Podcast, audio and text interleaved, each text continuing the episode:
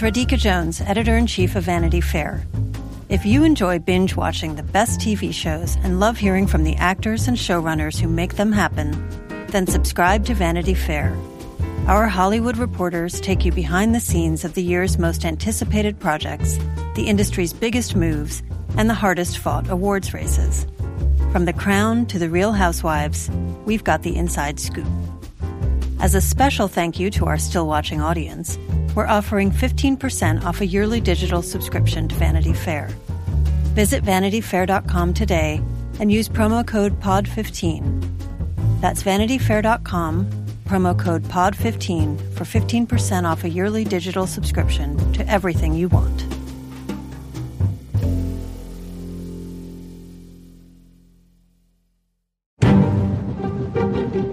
Thank you all for making it.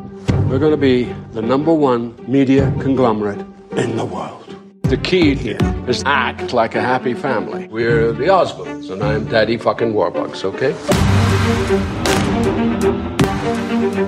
I always wanted one of you kids to take over. People would do well to remember there's going to be a new sheriff in town. Here's to us.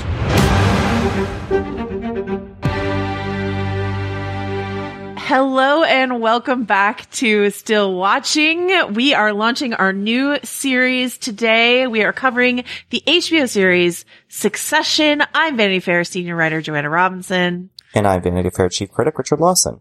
If you've never tuned into a still watching season, what we do is we pick a season of television that we are particularly excited to talk about.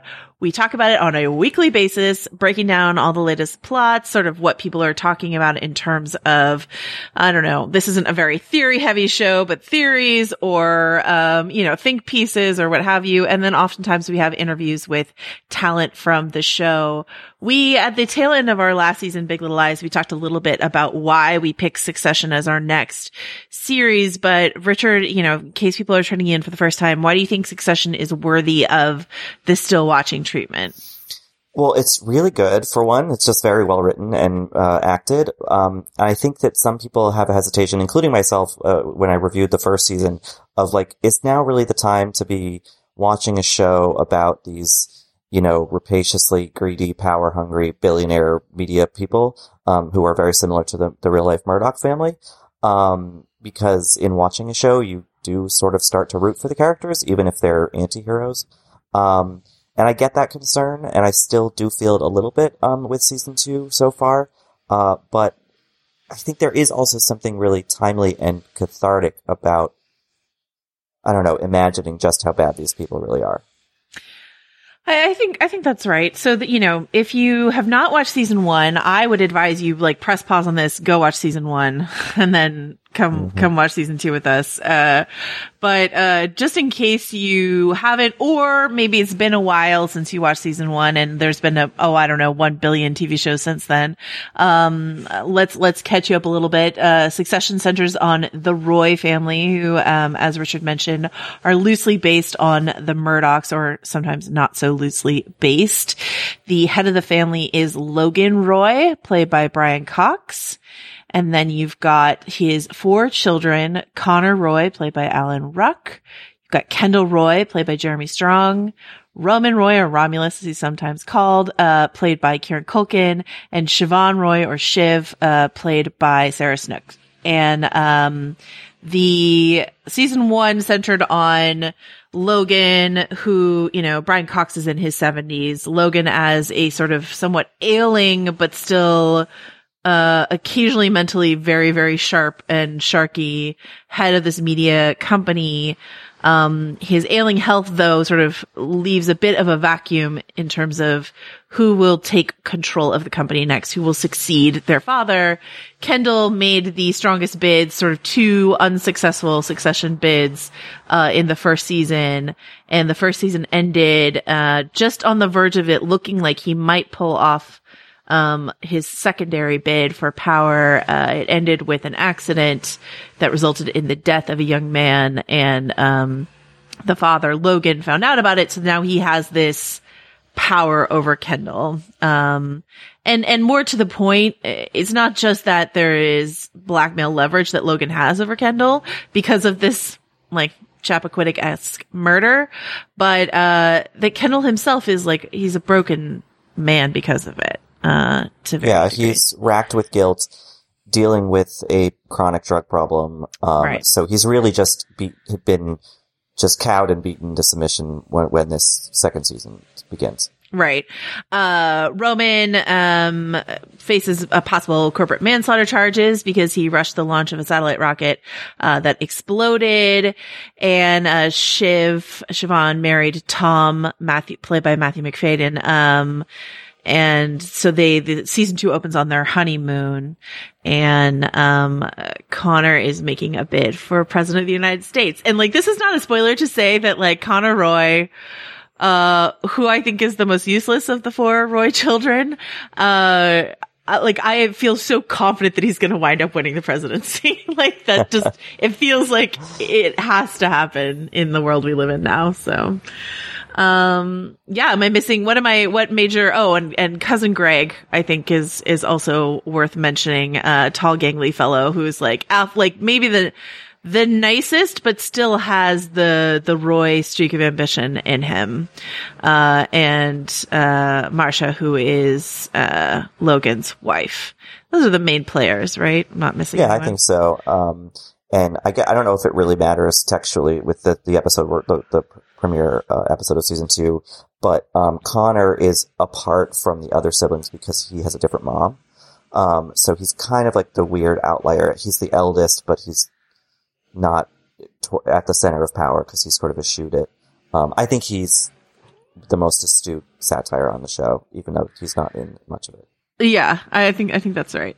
Um, so the the first episode of the season is called "The Summer Palace." It's directed by Mark Mylod, who is a, a director that I know best from Game of Thrones. He's done a bunch of Game of Thrones episodes, uh, and that's very fitting given the very Thronesy um, aspects, the struggle for power um, that that exists on the show.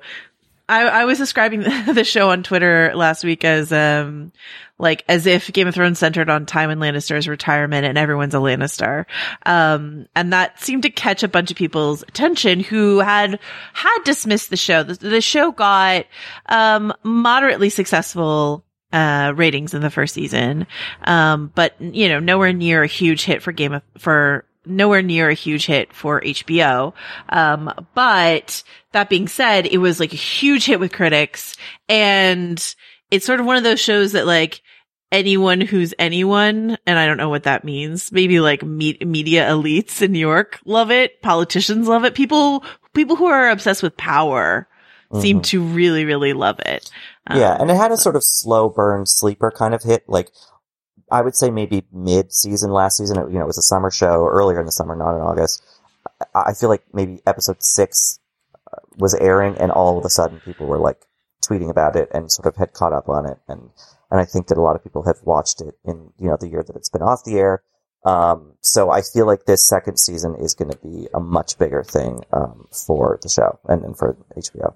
Yeah, you know, we'll, have to see what the numbers look like, but it certainly feels like it's just really gained momentum over the time. You know, some people have, I, I think almost everyone has gone into the show with a deep skepticism of why do I want to like watch these poor rich bastards, you know, like why do I want to try to feel sorry for them? As you mentioned, even I was reading, um, the, the Hollywood Reporter did a great piece on season two and in that piece, even Kieran Culkin himself was like, I felt like, why is anyone going to watch this show about these rich motherfuckers, basically? Um, but I think there's something about the way, uh, you know, I think of Logan Roy, like Tywin Lannister's a good comparison. I think of him as like this old lion and just, yeah, Lear. Yeah, absolutely. And just the way in which he, manipulates his children and the way in which his children are, who are little sharks in their own right, revert to being just kids. You know, they're, they're grown ass adults, but just in, in certain times just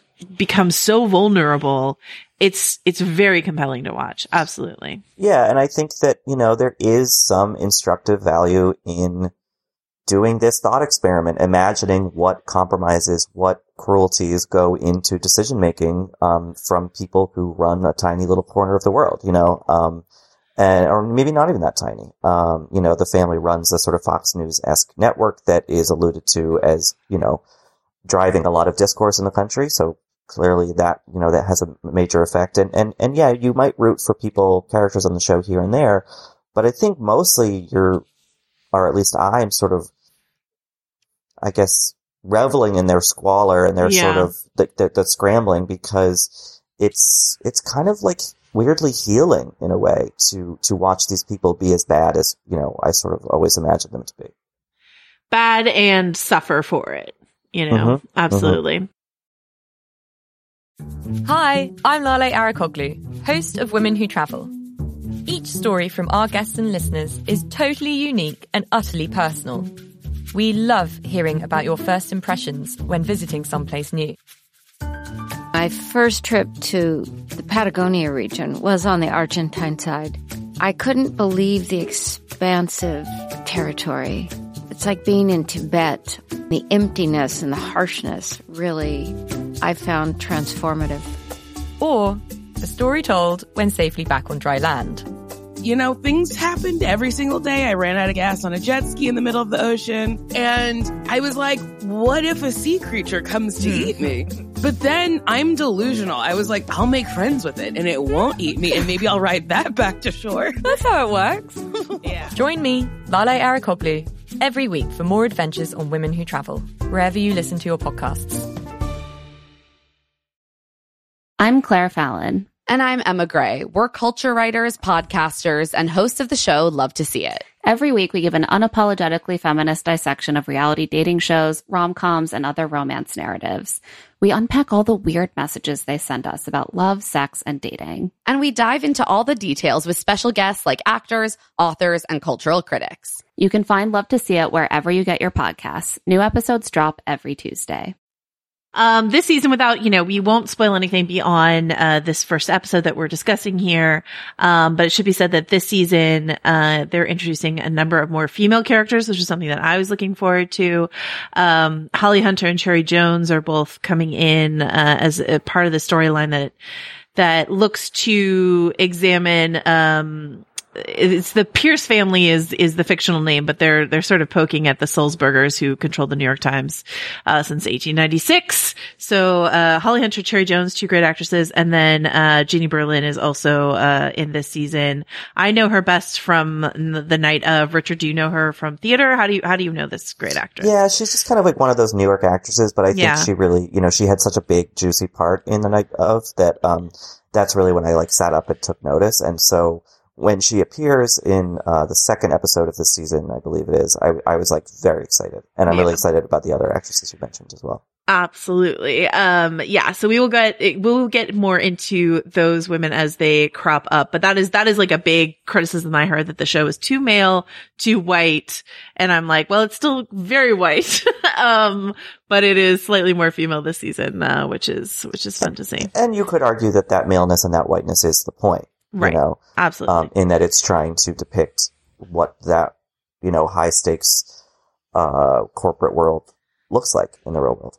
Yeah. Um, we should mention that, um, Jesse Armstrong, who created the show, the show was like so long, uh, in the gestation process. It like, it has kernels in a Murdoch biopic that he was going to write. And then there was this other show he was going to write about two brothers. He's just basically kind of been circling the drain on this concept for years and years and years. But they wound up doing, I believe, the first table read on the night of the 2016 election.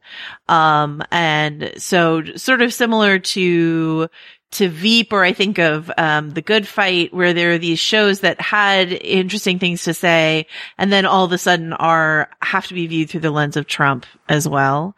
Um, and, and could exist in one, uh, way in their own right, but are made even more so, more potent because of, of what's going on uh, in our own world. And so like the installation of Trump in the White House went hand in hand with the, uh, you know, increased influence of Fox News and, um, its direct line to the president and how it shapes, uh, our, our national conversation even more so than before. And it having a direct fictional analog in ATN, uh, this fictional network is, uh, yeah, it's fascinating to watch. Um, and then Richard and I have the advantage of being part of New York media. And there's a lot of discussion in these first few episodes about like print media, digital media, what's the future of these media conglomerates as they sort of swallow each other in the hope of staying alive. Uh, if that's not too grim.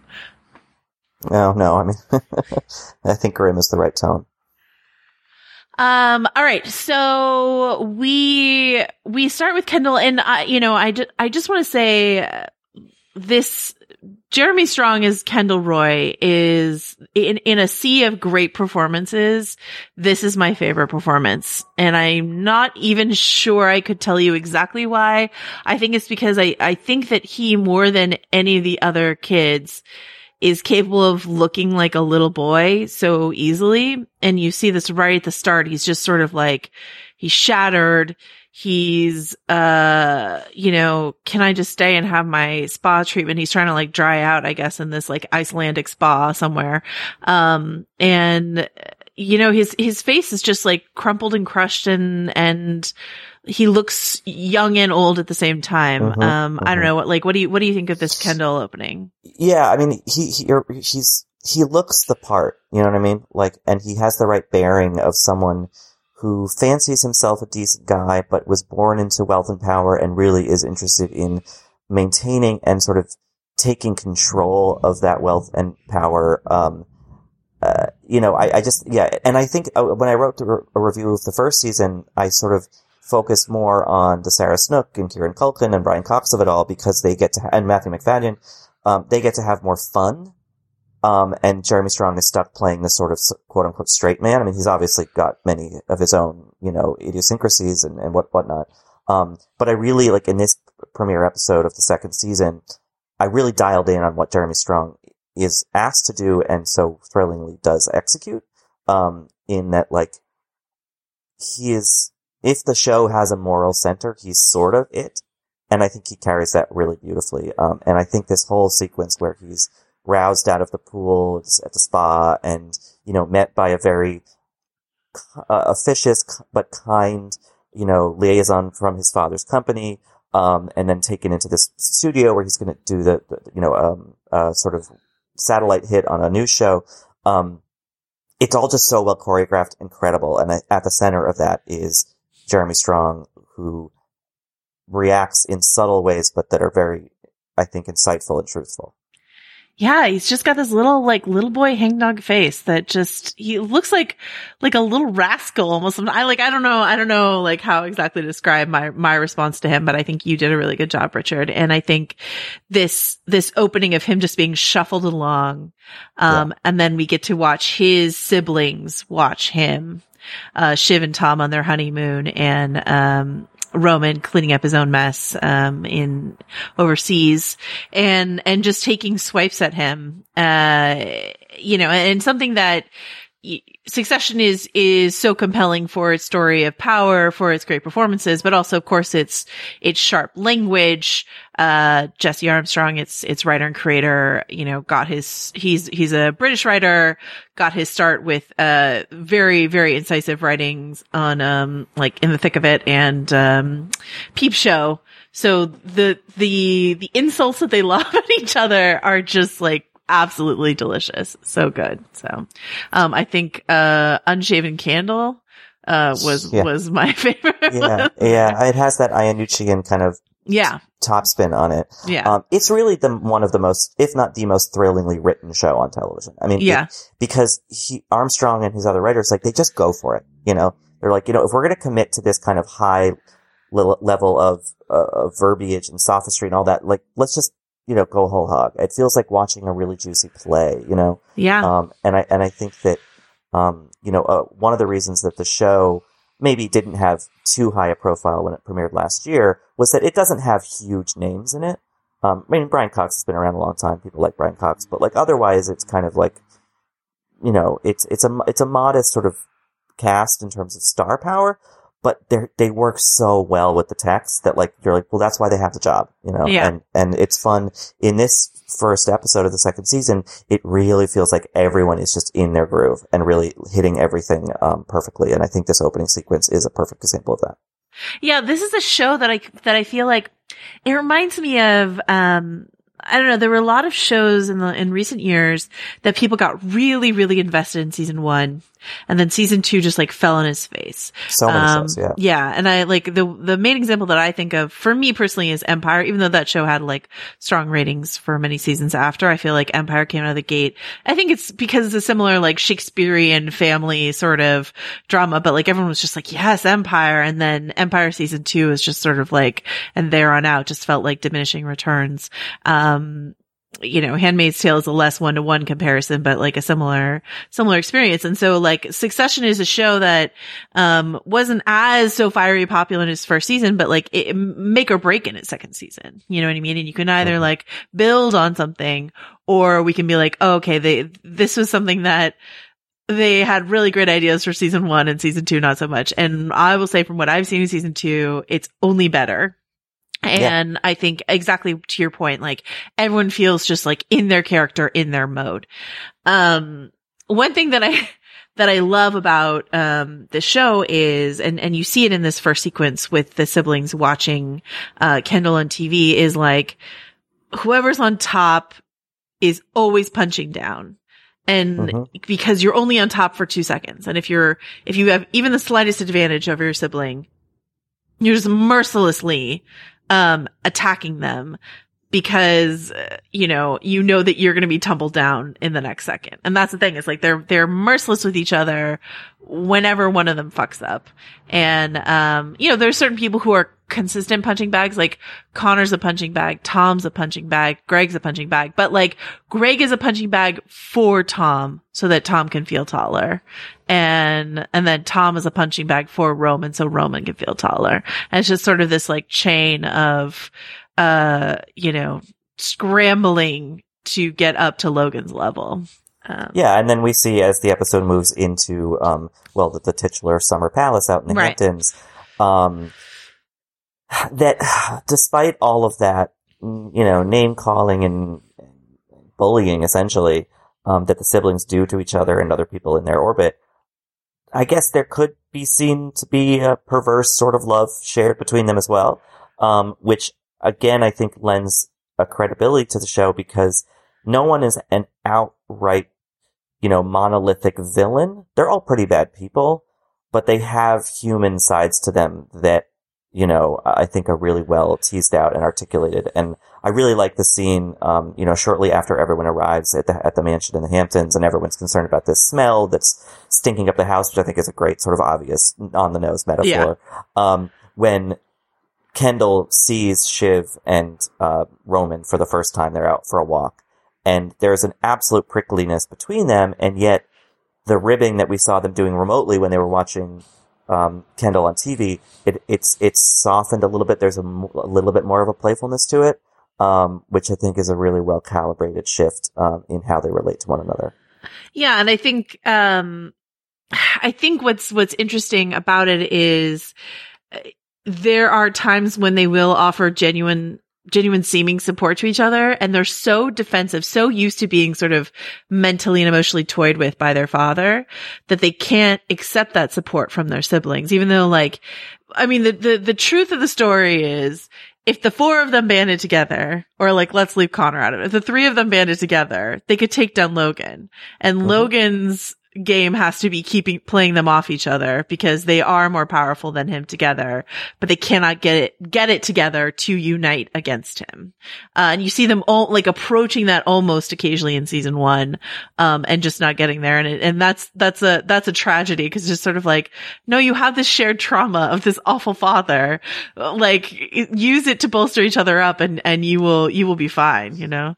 Yeah, and I think that what's so interesting about exactly that is the way that these characters are drawn and, and the way that they're played is it's not even so much that they don't trust each other, it's that they don't trust themselves because they can see their own greed in their siblings. You Yeah. know? And they're like, well, if I were in that position, I know sure as hell I would backstab them. And so they Right. assume that the other person's going to. And so it's, it's all this kind of mutually assured destruction happening that keeps Logan at the top because they're also afraid of him. I mean, what's that line in the wire? If you come for the king, you better not miss, you know? Right, yeah. Um, and Kendall has just missed terribly. Um, and I think him kind of realizing, oh my god, this is my life now, um, seems to be kind of the setup for his arc for the, for, uh, across the season. But then we also have this kind of added interesting secret dynamic in the conversation that Shiv has with her father. I, I like that the episode is structured in such a way that, you know, they each have kind of their sit down moment with their dad. Yeah. Um, it's a, it's a nice kind of pacing for the episode, um, where he essentially says, you know, let's keep this off the record for now, but like, I want you to be my successor. And so there is a sense early on in the season of potential victory. And yet Shiv keeps saying, I don't think it's real. I don't trust it. Which, like, she has every right to because th- Yeah. this is exactly what he, what Logan did to Kendall in the first season, where he was just sort of like, Kendall was the anointed, um, successor. And then it was just sort of like, nah, I don't think so. You know what I mean? And so for Shiv to be wary, even despite the fact that Logan's like, no, I mean it. Of course. I'm excited about this. This is great. And she's like, I don't believe it. And I'm like sitting at home. I'm like, I don't believe it either. I don't know, you know? And like, but, but even before that, um, I was thinking of when Roman and Shiv are walking by themselves out to sort of like the, the, the seashore and, uh, she's like, I support you, Roman. This is even, this is before she learns Mhm. that, you know, she's been picked or whatever. And, and, you kind of believe her and he absolutely does not. He's like, fuck you. You're trying to get in my head. You're a motherfucker. Like, how dare you play mind games with me? And then what's great about Sarah Snook's performance is like, I can't tell. She always does this like little smirking thing and I don't know. I don't know what she's thinking all the time, most of the time. And that is the beauty of her performance. I love her in this role. So, And I think that's something the show really expertly manipulates. And I'll speak for myself, I guess, but like, you know, if I'm watching something like this, I tend to turn toward the female, one, you know, the sort of main female character and, and, and try to find my sympathies there, you know? Yeah. And, and I think the show understands that, that a lot of people react to, to, um, female characters in largely male dominated shows that way, or it doesn't have to be a show, any kind of story. Um, and, you know, we see in the first season that she's sort of on the right side of polit- you know, politics. We're working Right. with progressive, you know, candidates, whatnot. And yet she's awful too, you know, like she's mean and sneaky and, uh, you know, as manipulative as every, as everyone else. Um, so I think it's interesting how the show and, and Snook really seems to understand this takes our, a sort of natural favor or sympathy and, and, and, and kind of twists it and, and kind of almost punishes the viewer for it. I think it's really interesting. yeah, I, I really, really love it. Um, so do we want to like try, uh, in case our listeners are having any difficulty remember, break down this, this deal, um, with the company and like, uh, so basically like, uh, Stewy and Sandy, like two characters from season one, were working with Kendall to try to take over, uh, Waystar Royco, uh, you know, forcefully force Logan out and take over the company. This was Kendall's sort of second bid for power. And, uh, it collapsed in a certain degree when, uh, Kendall makes this fatal error. Um, I guess this decision. Um, and uh, Logan's like, cool, you're coming in. You're, you're back on my team now by force. But Sandy and Sue are going ahead with something called a bear hug, uh, which is just like this public declaration that like we're going to take over the company. It's what's best for your board. And Logan has to figure out a way to fend them off. I mean, it's like, I know so little about business and I like, I try, pay, I try to pay close attention to like what they're all talking about in the boardrooms. But like, if you had asked me, I don't know, a couple years ago, uh, you know, if someone owns a business and they don't want to sell it, they don't have to sell it, right? And I've been like, yeah, that makes sense. Um, but you know, when you've got a board of directors, board members, And it's a uh, publicly traded company. and it's a publicly traded company, you don't have that unan, unan, like unilateral decision making. And so this is a very complicated, uh, back and forth power play that they're going to go through in this season to see Yeah. if Logan can hold on to his company. And I'll be honest, look, I don't understand all the mechanics of this. I, I, I, No. I trust that Jesse Armstrong knows what he's writing about, but I don't, you know, all the, the, the granular details, the minutiae of it, like, no, I don't really understand it. But the good thing about this show, this, one of the strengths of the show is that that doesn't really matter. Like, I think as long as you feel a sense of stakes and urgency and have some broader understanding of the power dynamics in play, I think that's okay. Absolutely. Yeah. You don't need to have any understanding of business. Um, but, but just to, just to say that like, uh, these two people still want the company. Logan has to tread very carefully, or he could sell. Uh, that's something that he considers in this episode. Um, but the way in which he's constantly testing people, asking them their opinions, not really meaning it, just trying to figure out what they're going to say. Um, I, I feel like the thing that pushed him again, you know, because there's this, uh, Jamie character, this banker played by Danny Huston, who's sort of like, you should sell, selling is the smart thing to do. I feel like it was Marcia, his, um, wife, um, who said, "Oh, you should sell. You're an old man. You've been sick." Like that. That was the like sort of reverse psychology that that pushed him to a point where he didn't want to sell. Do you feel like there was a different sort of turning point for him in this episode? No, I feel like that that's one. I mean, I think that because there are two things at work. One is that the company, as a media company that deals in print newspapers and you know has a television network, they're they're facing the sort of threat of, of digital things, you know, sort of overtaking their their more linear traditional business. So that's the company's fear of obsolescence, and then there's Logan's fear of obsolescence in his own mortality. Um, and those two things working together, uh, you know, I think at the end of this episode, he says, we're just going to be the last one standing, you know, we're, you know, and, and, and, and that's now the goal. It's not to, you know, beat everyone else. It's to just outlive everyone else. Um, and that's a pretty deep root, instinctual, primal thing for most human beings, you know, um, it, to survive. Um, and so I think that, that shifting, in shifting the intended goals of the company and of Logan's own sort of course through life, uh, he just kind of doubles down and, and, and gets renewed energy to, to push forward. Um, so yeah, I, but I do think that Marcia is a character that, you know, sort of lingered in the periphery in the last season and, and is doing a little of that here too. But I hope that they, we get to understand her motivations more because she's clearly up to something. She's so sneaky, Like in a, everyone's a snake. It's a snake pit. Um, but I, I like that she's one of the snakes. You know what I mean? Mm-hmm. Um, and, and the power that she wields is, is subtler in a lot of ways. Um, I do want to mention, so when, when Shiv gets sort of tapped, uh, to be the successor, uh, whether or not she believes that this is the case, she uses that conversation to negotiate a new deal for Tom, where Tom will now, um, be at the head of AT. He was in what? It's Parks and Cruises. Uh, mm-hmm. and now he's going to be at the head of ATN, which is like basically like helping, helping to run Fox News. Uh, and this is, this is a big feather in his cap and he's really excited about that. And she, uh, significantly does not tell him right away.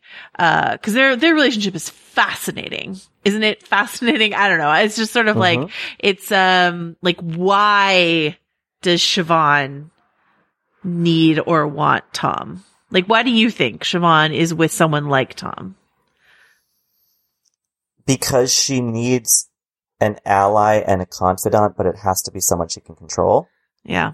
You know, and ha- where else but within the intimacy of a relationship, now a marriage, um, can you get that sort of almost guaranteed security? I mean, obviously nothing is guaranteed in anything, but like, it couldn't be a friend. Do you know what I mean? It had to be someone that she has a different sort of sway over. Um, and, you know, obviously I don't think that Tom is some innocent who like genuinely loves Shiv and, and he, he speaks openly about their sort of, that, about their mutual ambitions and, and their, their, their sort of plan for the future.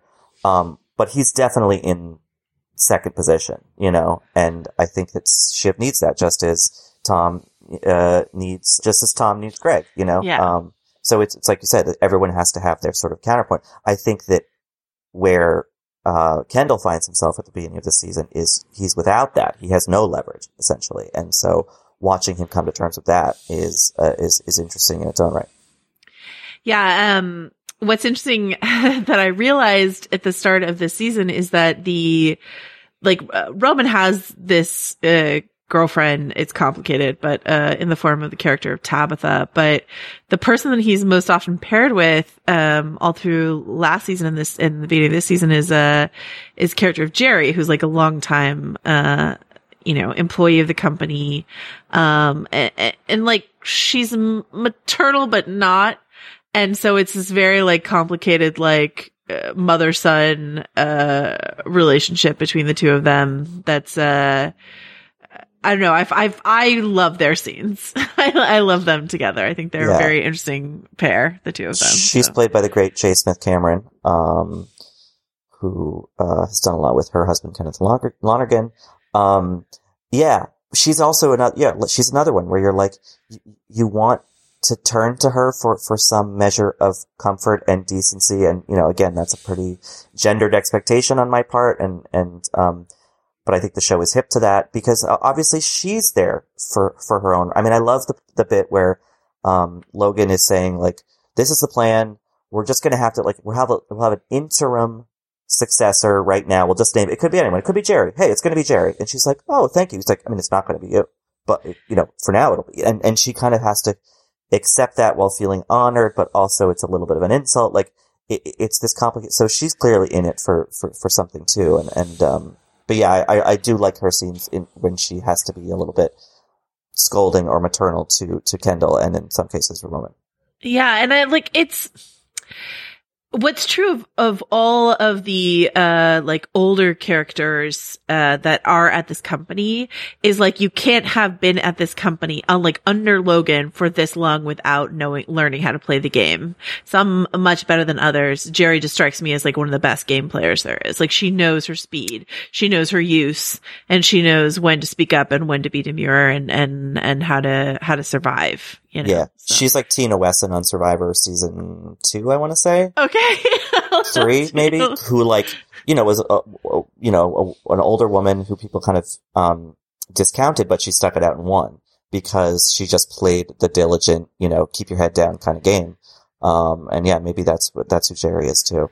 Maybe it's Gerri. Maybe, maybe, maybe Gerri is gonna win this whole game. Um, the, the other thing that I love about this episode and the show in general is like, it doesn't, you know, obviously Logan Roy is an analog for, for Rupert Murdoch, but like they don't keep it that simple and that clean. And so in this episode, when he refuses to pay the contractor who has perhaps stuffed a bag of dead raccoons up against, up through the chimney, like that's a very Trump move, right? Don't pay your contractors. That's a, Mhm. That's a classic Trump move, you know? So look, look, you know, you, you can't just look for one, um, awful billionaire in any of these characters. You have to look for a bunch of different ones. Uh, Jeremy Strong, who plays Kendall, said he was reading like Michael Ovitz biographies or whatever, you know, like it's just sort of Mhm. like wherever they can find these, these people behaving badly, these people with so much money behaving badly, they will take inspiration. So, um, Yeah, and you, you just like have to turn off certain parts of your humanity. I mean, you know, where you, where where Logan has this confrontation with this, you know, relatively unassuming seeming contractor. He's like, "I'll give you a hundred grand," and he's like, "But it's a three hundred grand job." Job, and and Logan says, "Well, my lawyer worked, worked for the Justice Department. What does your lawyer do?" As he walks away, it's like Logan is totally comfortable with like potentially ruining this man's life and his livelihood, you know, in one second. Um, but also uh, that contractor definitely did stuff dead raccoons up that You chimney. think so? I think so. Who else did it? They were bagged. It wasn't just like a raccoon fell. It was like a bag of raccoons stuffed up the chimney. Who do you think did it? uh, Jared. Okay. well done, Gerri. You've ruined a contractor's life. Um,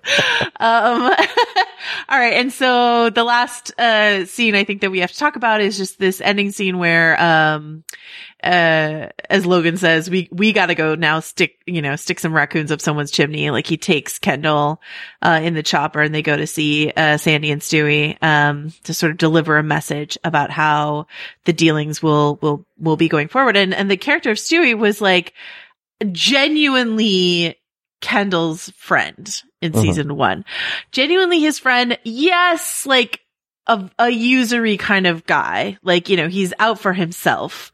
But like, as much as he was capable of being a friend to someone, he seemed like a friend to Kendall. And so to watch him make like, um, you know, maybe, maybe a self-serving appeal, but an appeal to that friendship and for Kendall to just be a complete blank broken toy in front of him, Mhm. uh, and just say like, you know, because my dad said so sort of thing, um, is very effective, I think, uh, in this final encounter here. Yeah, yeah, it's because because he's genuinely he really wants to know what happened. You know, he's not asking it out of any sort of strategic trying to get intel. He's just genuine as a person. Is like what hap- like what changed. Um, and I also love the writing in this scene. I mean, it's pretty vulgar, but like where he's talking about here's what's going to happen if you guys keep doing this.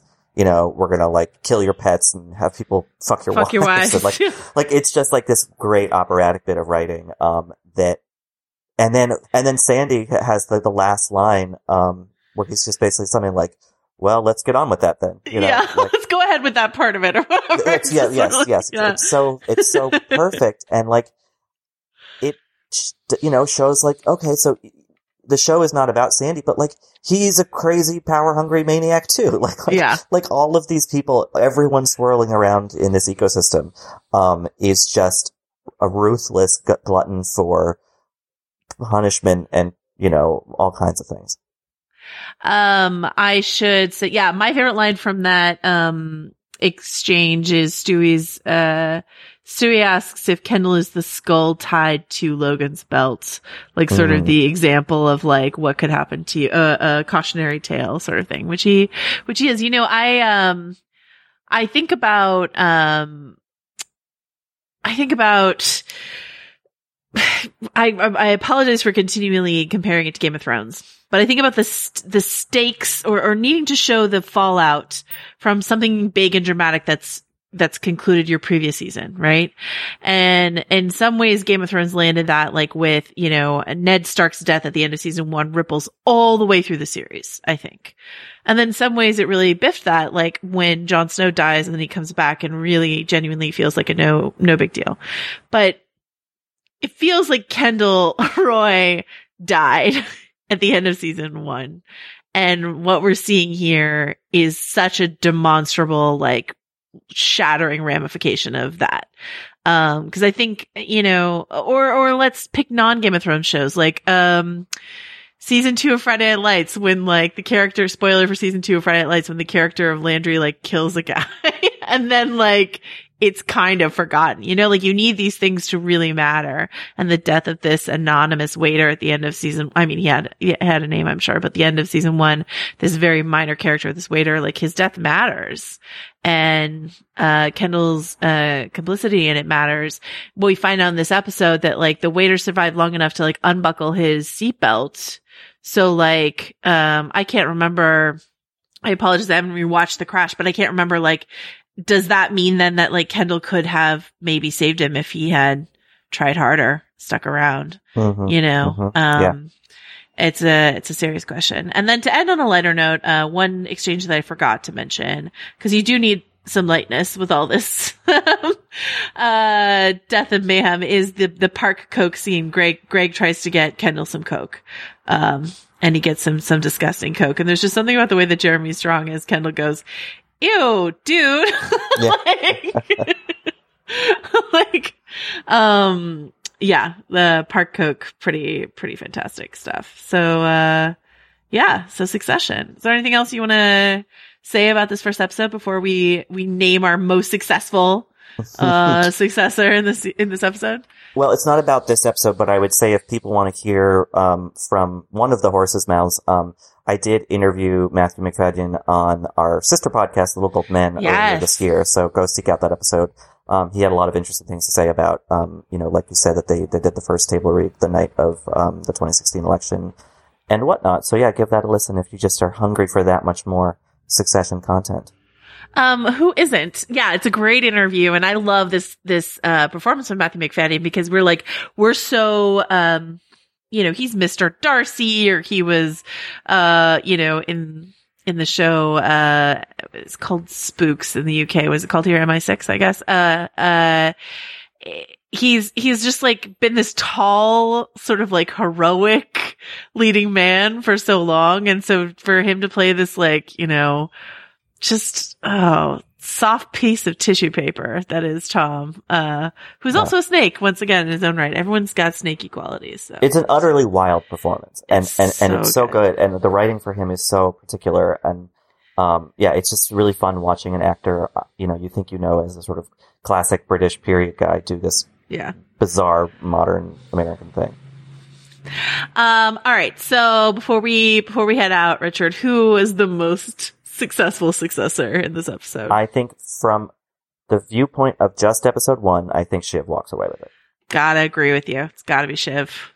It's Shiv, Shiv by a mile. She got it. Uh, and then, um, l- I'm gonna, I'm gonna surprise you and ask you for least successful successor. I'll go first. Um, you know, I will just say the, the, the saddest, I will say this, the, the least successful moment of the episode for me in terms of like how sad I felt about the world was watching those, uh, the staff of the Summer Palace just dump lobster into the trash. Oh my god, yes. Because so it had been sitting in the stink, uh, as Logan said, and, uh, they just ordered pizza.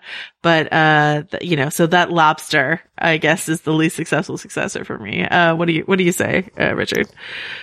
Well, at that, the poor raccoons, I guess. Yeah, sure, Um, sure. The maggoty uh, raccoon. But I, I think, I think, you know, if Shiv wins in a weird way, I think that the, the least is, is Tom, you know? Um, because, yeah, he'll be carried along with her, but, but she doesn't even tell him in this episode, you know? So like, he's just so out in the cold and only brought in when it's beneficial for whoever to bring him in. Absolutely. Um, all right. Well, until we are back, uh, talking success and lack thereof, uh, next week, Richard, where can people find you? Ugh, stuck in someone's chimney, to be honest. um, but I'll be, while I'm in the chimney, I'll be tweeting, uh, at rilaws and, of course, writing on VF.com, uh, and on Little Gold Men. Joanna, until we, uh, head back into the fray with the Richies, where will you be? Oh, I, well, I will be obviously trolling for Park Coke and, um, you can also in Golden Gate State Park or something? yes, yes, in Golden Gate Park, uh, or or Yosemite. Yosemite Park Coke is the best park. The Muir Uh, Woods has below.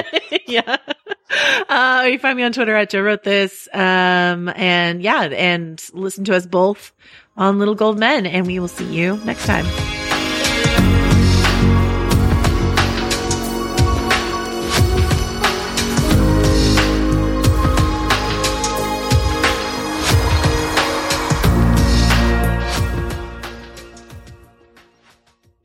Can't get enough of Bachelor Nation. Enter Betch's hilarious Bachelor recap podcast, The Bachelor. Each week, hosts Kay Brown and me, Jared Freid, recap the latest episodes of The Bachelor and make fun of all the ridiculous things the contestants say and do. Because honestly, why else watch the show if not for the fun commentary? Listeners have called The Bachelor the much needed humor and commiseration they want after watching the show. Listen to The Bachelor podcast now on Apple Podcasts, Spotify, or wherever you get your podcasts. Hi, I'm Lale Arikoglu, host of Women Who Travel. Each story from our guests and listeners is totally unique and utterly personal. We love hearing about your first impressions when visiting someplace new. My first trip to the Patagonia region was on the Argentine side. I couldn't believe the expansive territory. It's like being in Tibet. The emptiness and the harshness really, I found transformative. Or a story told when safely back on dry land. You know, things happened every single day. I ran out of gas on a jet ski in the middle of the ocean. And I was like, what if a sea creature comes to hmm. eat me? But then I'm delusional. I was like, I'll make friends with it and it won't eat me. And maybe I'll ride that back to shore. That's how it works. yeah. Join me, Lale Arikoglu, every week for more adventures on Women Who Travel, wherever you listen to your podcasts.